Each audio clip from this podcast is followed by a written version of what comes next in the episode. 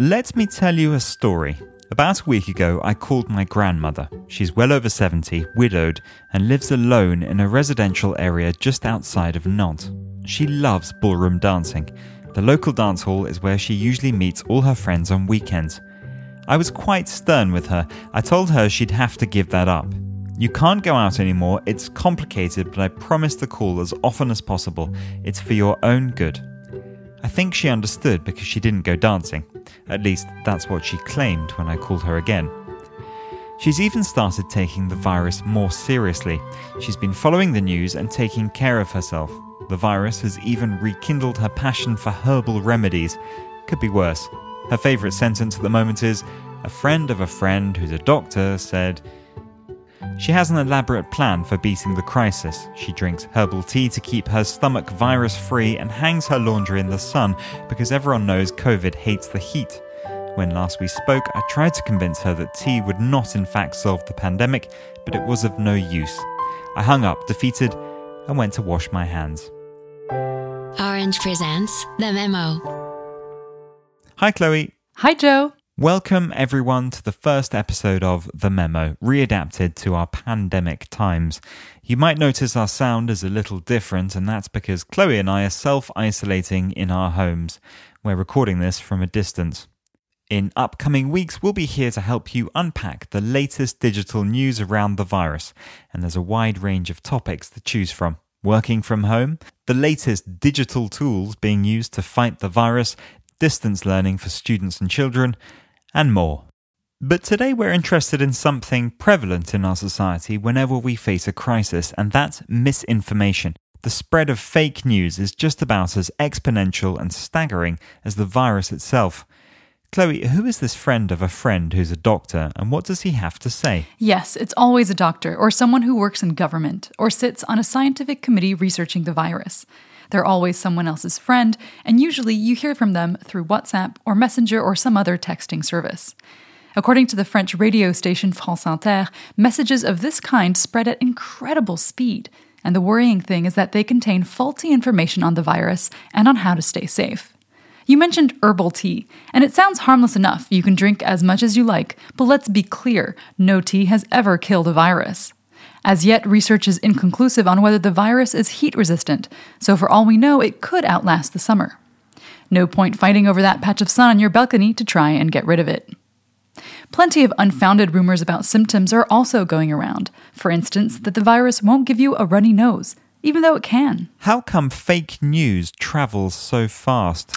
To find out, I recommend a highly interesting column in The Guardian. The piece reminds us that whoever's spreading false information may not be ill intentioned. Fake news can fall into one of three categories. First, there's information based on truth, like children are immune. Now, it's true that they're less prone to falling seriously ill, but they can still carry the virus and pass it on to others. Then there's information resulting from a misconception, like coronaviruses have been around since the 1960s and there are shots against them. Not quite. There's no vaccine available yet for this particular version, COVID 19. These kinds of misconceptions are fodder for conspiracy theorists. And then there's the third kind of fake news, the kind that deliberately imitates official communication from, say, NHS, the British healthcare system. These false claims have caused significant panic. That's right. I read about it in Le Monde. The claims are always fairly similar, regardless of the country. In France, it was about a total lockdown to come, enforced by the army. In the United States, it was the news that New York would be in citywide quarantine.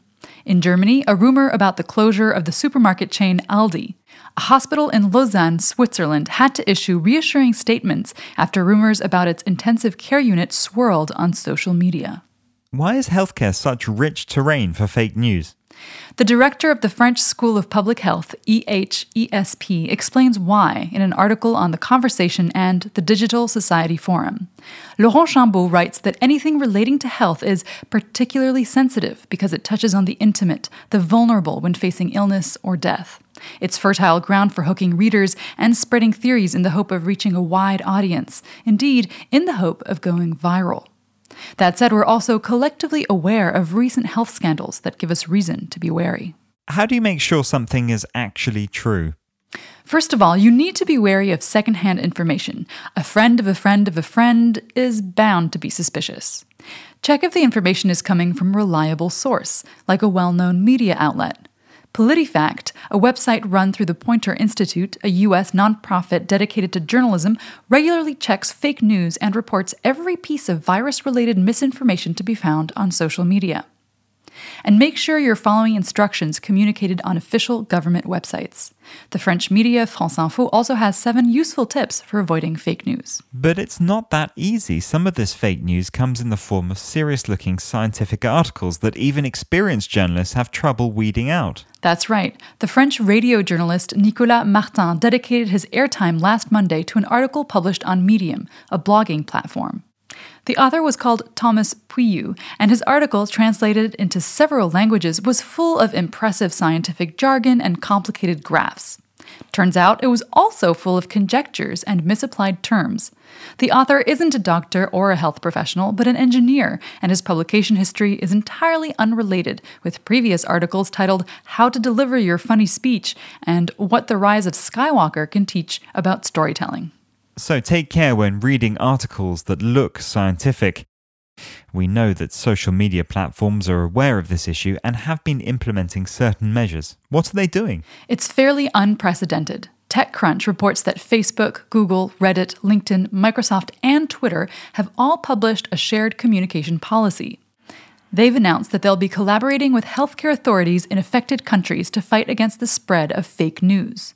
But the kind that's hardest to fight against is misinformation coming from the highest echelons of government, like Donald Trump. What do you mean? Media Matter is a political anti conservative nonprofit, so take this with a pinch of salt. But they've been monitoring the kind of fake news Donald Trump has been spreading.